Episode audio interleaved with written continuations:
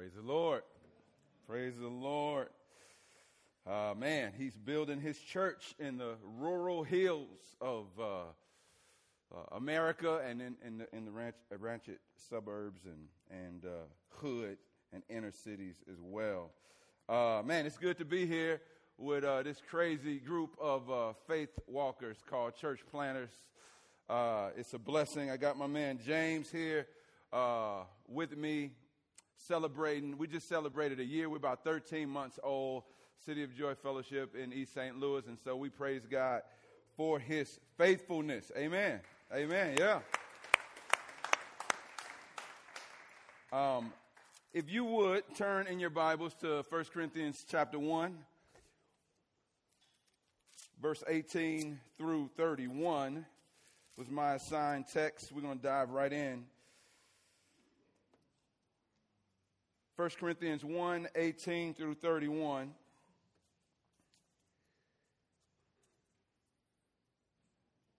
Let's just listen to what God has to say. Verse 18 For the word of the cross is folly to those who are perishing, but to us who are being saved, it is the power of God. For it is written, I will destroy the wisdom of the wise, and the discernment of the discerning I will thwart. Where is the one who is wise? Where is the scribe? Where is the debater of this age? Has not God made foolish the wisdom of the world? For since in the wisdom of God, the world did not know God through, through wisdom, it pleased God through the folly of what we preach to save those who believe. For Jews demand signs and Greeks seek wisdom, but we preach Christ crucified. A stumbling block to Jews and folly to Gentiles, but to those who are called, both the Jews and Greeks, Christ, the power of God and the wisdom of God. For the foolishness of God is wiser than men, and the weakness of God is stronger than men. For consider your calling, brothers. Not many of you were wise according to the worldly standards. Not many were powerful. Not many were no, of noble birth. But God chose what is foolish in the world to shame the wise. God chose what is weak in the world to shame the strong. God chose what is low and despised in the world, even things that are not, to bring to nothing things that are, so that no human being might boast in the presence of God. And because of him, you are in Christ Jesus. who became to us wisdom from God, righteousness and sanctification and redemption, so that, as it is written, let the one who boasts boast in the Lord. The word of the living God. Let's pray. Oh Lord, there is much here. You are deep and glorious and powerful and wonderful, and we are not. And so we need you. Open up our minds to understand the scriptures, Lord. Open up our eyes to see the wonder and the glory that's really there. Open up our hearts that our hearts would burn as the Spirit of God shows us the truth of God in Christ, that we would live this gospel for your glory. Come, your servants are listening. In Jesus' name, amen. Amen. Amen. Amen. So, in verse 18, the first word is for. Now, y'all can talk back to me a little bit. I know it might be a little different. Can you say for?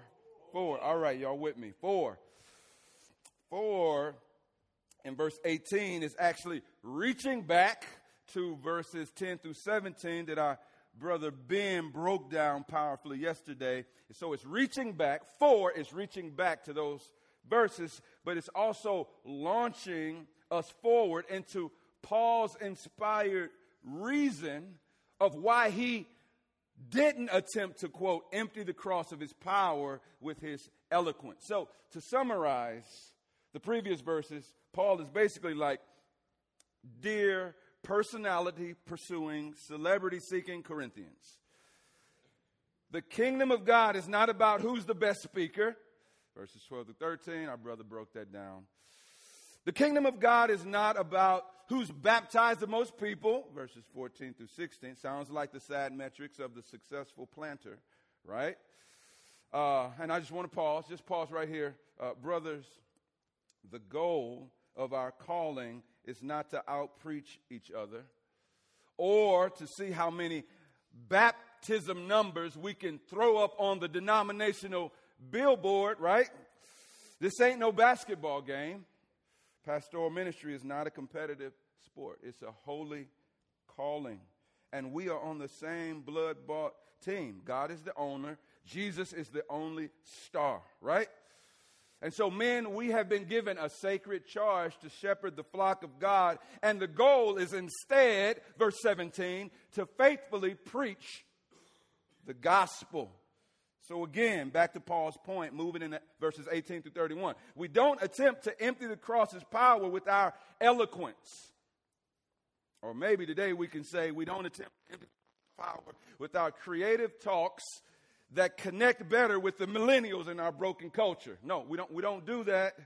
We, we, we simply preach the gospel. And so, let's look at two gospel questions that this text answers, okay? Number one, why do we preach the gospel? Number two, why are there two different responses to this gospel, okay? Number one, why do we, as pastors and planters, preach the gospel and keep the cross of Christ central in all that we say to saints and sinners? Why? Three reasons from these holy verses. Number one, because the word of the cross, as verse 18 puts it, is the power of God to save. That's why we don't go with eloquence and creative communication techniques. Look at verse 18. It says, For the word of the cross is folly to those who are perishing, but to us who are being saved, it is the power of God. This is incredible.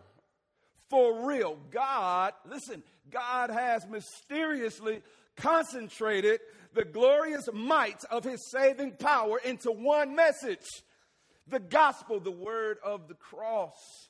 Men, we speak about the eternal glory of Jesus Christ and when we do that, God's saving power is unleashed. When we speak about the humble incarnation of Jesus Christ, God's saving power is unleashed. When we speak about the perfect obedience of Jesus Christ, God's saving power is unleashed. When we speak about the wrath diverting death of Jesus Christ, God's saving power is unleashed. When we speak about the glorious resurrection of Jesus Christ, God's saving power is unleashed. That's why we preach the gospel. God has, has, has summarized and concentrated the majestic power of his, his glory into one message. Not two, not three, one. That's why we stick with that one, right? And power is unleashed when we rightly communicate that simple gospel message. No wonder Paul says in Romans 1:16, I am not ashamed. Not of the gospel. I ought to be ashamed of my creative communicating talks that think I need to change some things to connect with the broken millennials in my community. I'd be ashamed of that, but I'm not going to be ashamed of the gospel of Jesus Christ because it's the power of God that saves.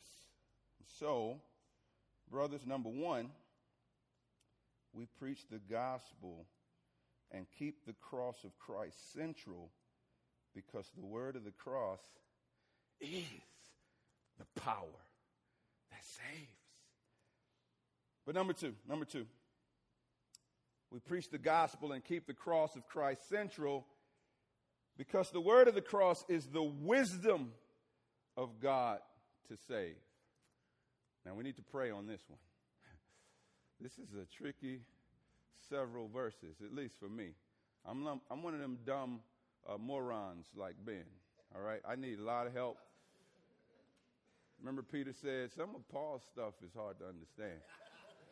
And uh, this is some of it. So help us, Holy Spirit. Let's track with them. Look at verse 19 through 25. Let me just read that and then walk through it.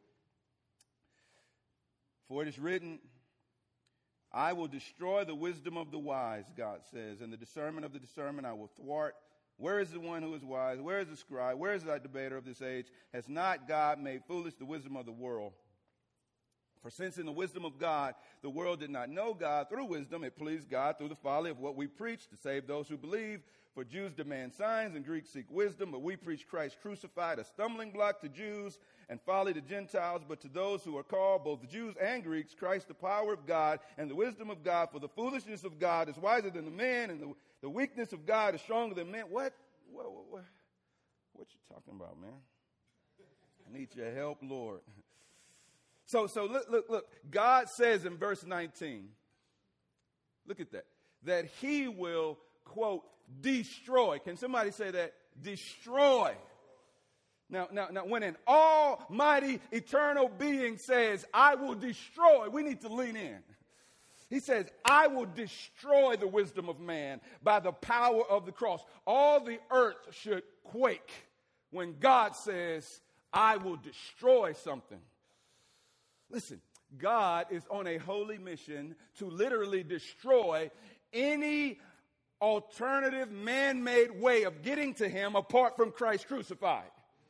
All right, did you hear that? God is on a holy mission to literally destroy any man made way to get to him apart from Christ crucified. That's why he says, I get angry when you try to leap over the bloody cross to get into heaven. I destroy any ideology, any gospel, any thought that tries to get into heaven apart from the bloody cross. Wise people. And Paul picks up on this idea and even starts a little holy trash talk to those who are wise in their own eyes. He starts a little holy trash talk, claim to be smart enough to figure life out without God. You know, just kind of like on a basketball court, you know, at least where I'm from, it's like, where y'all at? Well, I thought you could dunk. I thought you can play. You got 23 on your jersey. You got Jordans on, and you coming out here. You, you, I thought you can play. Where y'all at? Where's your game? Where's your game? Where's your game? That's what he said. Look at verse 20. I ain't making it up. He says, Where's the one who is wise? Where's the scribe? Where's the debater? He's like, Where y'all at, man? Where are you intellectual people at? Y'all ain't no match for the wisdom of God. He's made y'all so called wisdom look stupid. Look at what he says in verse 20, the last question. He says, God made foolish the wisdom of the world. He's made y'all look stupid. So, for example, church planters, brothers and sisters, for example, after all these thousands of years of history, the world's biggest and brightest minds have come to two big conclusions. Number one, you know what? Hmm. God does not exist. but he might. we just can't know it. Atheists and agnostics. And then number two, the, the biggest and the brightest Everything we see came to be in a big explosion. yeah, explosion. Billions of years ago. Look, that's the dumbest thing I ever heard in my life. Now we see why Paul was trash talking. Paul wasn't being arrogant. He was just overwhelmed by the supreme cross centered power and wisdom of God over against the utter foolishness of the finest scholars, philosophers, and scientists this blindfolded world has to offer. Now, follow this. Paul, Paul says in verse 20 that, quote, God made foolish the wisdom of the world and he says in verse 21 that God so opposed the world that, quote, they can't know God through his wisdom. And finally, he says in verse 22 that Greeks, these the, the, the smartest culture, so called smartest, smartest culture of philosophers and Plato and Aristotle, the deepest thinkers that, that, that, that the world has ever known, he says that Greeks seek to know God through wisdom, but it's all in vain. So, to summarize, the Spirit of God is shouting to the world through Paul God has made it impossible for human beings to find Him or know Him or be accepted by Him within themselves. No matter how hard they morally work or spiritually seek or internally meditate or intellectually philosophize.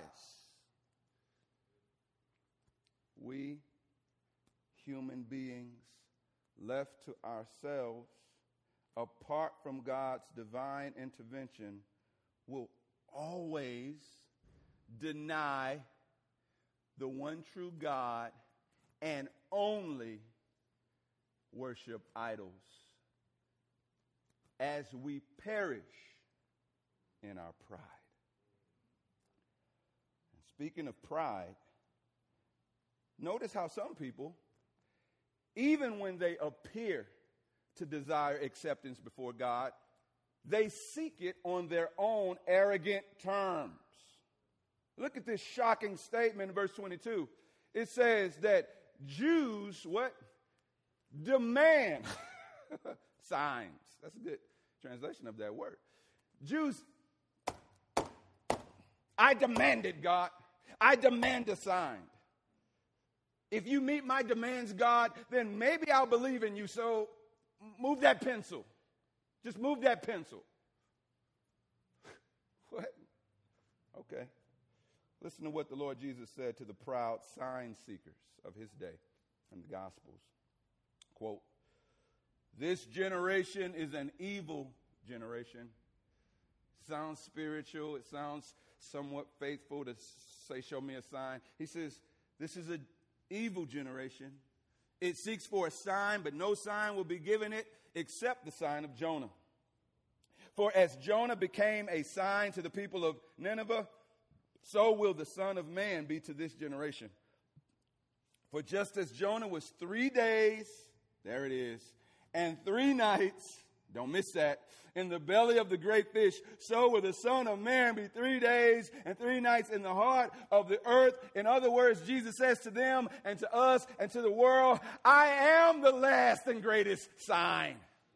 My cross is your evidence. My resurrection is your miracle. I ain't showing you nothing else but a man on a tree and an empty grave. That is the greatest proof of the reality of my saving power. And this is the same thing that Paul is echoing here in 1 Corinthians 1. He's saying, Listen, Jews, Gentiles, all, the word of the cross, verse 18. Christ crucified, verse 23, is the ultimate sign that God has been pleased to show you. The cross is the only sign that you need to see in order to be accepted by God. So humble yourself. Because if anyone will be saved, it will be on God's terms, not on yours. Do you see? Do you see what's happening here? Think, I worship, I submit. God is out to exalt himself and to humble the world through the cross. God is out to exalt himself and to humble the world through the cross. God is out to exalt himself and to humble the world through the cross. Or to put it another way, listen to this.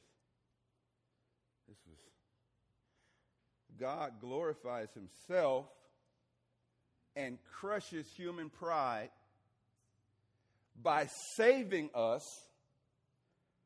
in the lowest, weakest, most embarrassing way possible. through a half naked, tortured man hanging on a bloody piece of wood. This is why verse 23 says that a crucified Christ is a stumbling block. Scandalon, that's that word, where we get scandalous. It's a stumbling block. It's a stumbling block. It's a stumbling block. What does it mean? They can't get over it. They, they, they, try to get up on the, but they can't get over it. I can't get over that this is the way that God chose to say. It's, I can't get over a bloody man on the tree. That's the way God, I, I can't get over God being murdered on the cross. I, I, can't get over that, that, that, that shatters my pride. It takes, it just, it's so embarrassing. I can't be identified with something so publicly embarrassing and I stumble over it. I, I can't, how can that be? And it's a sick trick. That's what that word means. Some kind of sick trick. Half naked Jewish man proclaiming to be God, slaughtered on a tree, gets me in, into the arms of my Creator forever. What kind of sick trick is that? That's what the Jews said. And then he said the Greeks called it folly. That word literally means silly and dumb. What a silly and dumb idea.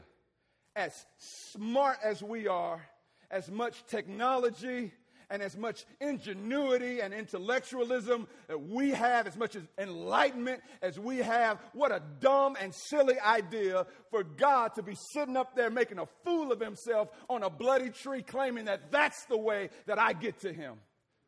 Stupid. It's a silly, sick trick. And if that wasn't scandalous enough, look at the way that this silly salvation is received. By great intellect? No. By good works? Never.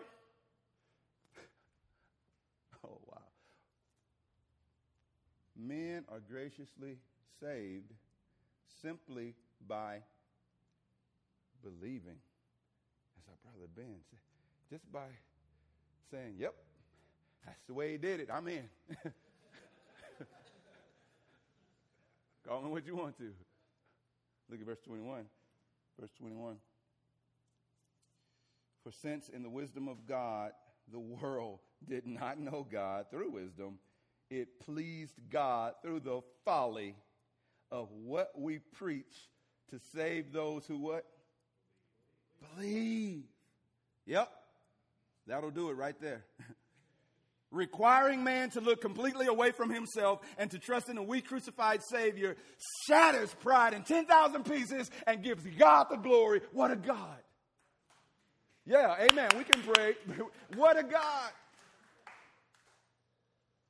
Because the foolishness of God is wiser than men, and the weakness of God is stronger than men. Oh, praise the foolish wisdom of our great God.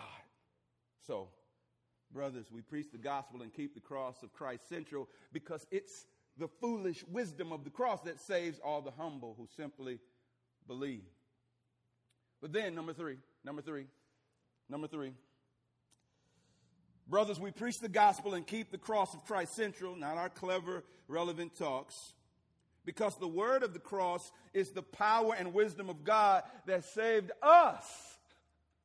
So the, the word of the cross is the power of God to save. The word of the cross is the wisdom of God to save. And we preach it because it was the power and wisdom that saved us. Remember your story.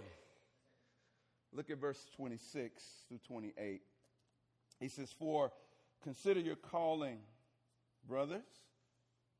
I mean, after all, not many of you were wise, according to worldly standards. Not many were powerful, not many were of noble birth. But God chose what is foolish in the world to shame the wise. God chose what is weak in the world to shame the strong. God chose what is low and despised in the world, even things that are not to bring to nothing things that are. Consider your calling, brothers. When you tip away from the power of the gospel, of being central, the blood being central, and you start feeling like, oh, they're embarrassed in it, I'm embarrassed in it, maybe I'll. When you think about your salvation, think about your calling. It was not a cool, funny talk that rescued you from hell, was it? It was the word of the cross. Brothers, consider your calling in, in two ways. He says, consider who you were. I mean, he says, not many of y'all were brilliant. Our brother Ben already told us we dumb morons right? Not many of us were brilliant. That's good theology, brother. Not many of us was we were impressive. Not many of us were wealthy and famous. We were just nobodies. Deeply loved nobodies. Still, verse 28, I think that's the lowest thing that the Greek language can say about a person. It says in verse 28, even things that are not to bring to nothing things. I mean, like, what's more to, to walk up to you and say, You're not, man. You're just not. We just ought to tell the millennials, right? And bro, you're just not. just not, not what? Not, not. You, you almost are not even in front of me. That's how much not you are. How low can you get? Like, you don't exist, bro. I'm sorry. I mean, like, that's what it says. And then chapter 3, verse 7, remember what Paul said about him and Apollos? He says, as though we are anything. That's the same thought. We're nothing. Growing up, I used to hear this, this old uh, black gospel group called the Williams Brothers. They had this song, and they just said, I'm just a nobody trying to tell everybody about somebody who can save anybody. So that's what we, that's what we are. We, we, are no, remember who we were, and much worse than being weak nobodies. Ephesians two tells us that we were spiritual zombies under the rage of Almighty God. So consider who you were, but then but then consider what God did despite who you were. Amen. He says, consider your calling, brother. Can you say calling with me? Calling calling. Remember how God powerfully called you out from under his rage and into his mercy? Remember how God called you out of darkness into light? Remember that day God called you out of death into life? Remember that day God called you out of Satan's family into God's family? Remember that day God called you out of the world into the church? Verse 24 says, To those who are called, God is the power and the wisdom of God. Brothers and sisters, think of your own story. Think of your own testimony. When you b- start to believe the lie that you ought to move on past the gospel and share a few other things, think about your story. Look in the mirror and look at the power and the wisdom of God.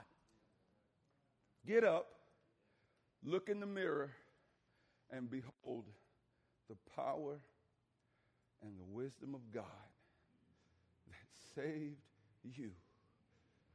You saw it in the video. There I was with the blunt in my hand, lost, sinful, and then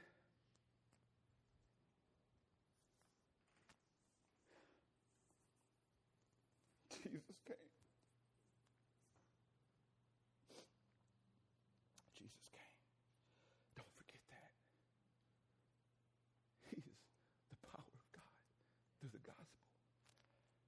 Listen, we preach the gospel and keep the cross of Christ central because the word of the cross is the power and the wisdom of God that saved us. That saved us. So, so number one, so, so number one question, why, why do we preach the gospel? Because the gospel is the power of God to save. And why do we preach the gospel? Because the gospel is the wisdom of God to save him. Why do we preach the gospel? Because the gospel is the wisdom and the power of God to save us. But then the second question, and, and this is not as, as, as long, um, the second and final question is you look through these verses. Trike, I'm listen, looking through these verses and I'm like, wait a minute. Why are there two radically different responses to the same Christ and to the same cross? What's up with that? What's up with that? On one hand, look, just look at verse 18 again. It says, For the word of the cross is folly to those who are perishing, but to us who are being saved, it's the power of God. Wait a minute. That's the same Jesus, the same cross. But it says, on one hand, souls are perishing, destined for hell. But on the other hand, souls are being saved, destined for heaven. So, how do you explain the difference between those who are perishing and those who are being saved? How do you explain the difference between uh, those who say the cross is folly and those who say it's powerful? Why is Christ crucified a stumbling block to some, but, but a saving rock to others? Why is Jesus a joke to some, but a jewel to others? Why do certain people believe the gospel and other people bash the gospel? What separates the perishing from the saved if no one can get to God on their own? Well, the answer is right here in front of us, and it's just one word. Can you shout, God? God. Come on, God. God. That's the reason. it's real simple. God is the reason. God Himself, all by Himself, makes all the difference because what is impossible with man is possible with God. Like Superman, God comes and intervenes and saves the day. In these verses, God Himself sovereignly acts on rebellious hearts by saving, verse 18, by calling, verse 24, by choosing, verse 27 and 28. Or to put it in the actual order that it happens in, God chose people in eternity. That would be the doctrine of election. God called them through the gospel in time. That would be the doctrine of regeneration. God is gradually saving them unto glory. That would be sanctification and glorification. Listen, this whole process of salvation reveals that God is ultimately out to get his glory through the cross in the world and over the world. I'll just close with these seven really, really God centered realities right from these verses. Number one, God destroys all human wisdom. Verse 19. Number two, God saves in the way that pleases Him. Verse 21. Number three, God is wiser than humans. Verse 25. Number four, God is stronger than humans. Verse 25. Number five, God chose his people from eternity. It says it three times in verses 27 to 28. God chose, God chose, God chose. Number six, God called the chosen in time through the gospel, verse 24 and verse 26. And then number seven, God put his chosen called people into Christ Jesus, who became to us wisdom and righteousness, sanctification, redemption. And so, why did he do it that way? Why? Just read verse 29 and verse 31. Why? So that God could get all the glory. Negatively put, look at verse 29, so that no human being might boast in the presence of God. Positively put, so that no one who so that the one who boasts will boast in the Lord. He said it two different ways. This is why he did it this way. This is what a glorious idea. The gospel. That's why Paul says in Galatians 6:14, far be it. Far be it. Like infinitely, eternally far be it for me anything except the cross of Christ. And so our happy response is not to us, Lord, not to us, but to your name be the glory. For from you and through you and to you are all things. To you be the glory forever and ever.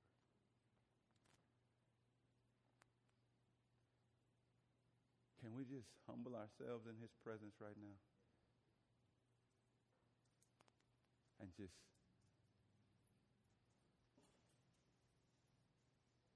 lift our hearts to Him.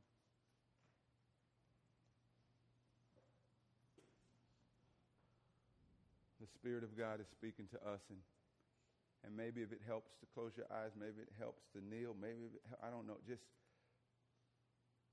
we got to ask, what what are you saying through this to us? To us, men and women, to us, church planters, pastors, hoping to church plant, whatever. What does fresh, grace empowered surrender and obedience look like this morning? Think about this. Maybe it looks like repentance. I know it does for me. Maybe it looks like a prayer that I prayed last night and, and this morning. Father, I'm sorry for my subtle ways of being ashamed of the gospel and not really practically believing that the word of the cross is the power of God. I want to get personal like Ben, and I'm going to be honest. This shows up in my Christless conversations and at times crossless sermons. So maybe the gift of repentance is what we need here. It might look like reawakening, reawakening. It might look like a prayer that's right in your seat praying, Spirit of God, reawaken my soul to my Savior's sovereign, satisfying love for me. I could not think my way to heaven. I could not good work my way to heaven. I mean, God, reawaken. That I am in the category called being saved and not perishing is your sovereign love. Lord, reawaken my love for your love for me. Or lastly, it might look like realignment. Maybe you want to pray, Jesus, sweet Jesus, please realign my life and my family and my ministry and my preaching with your mighty, humbling cross.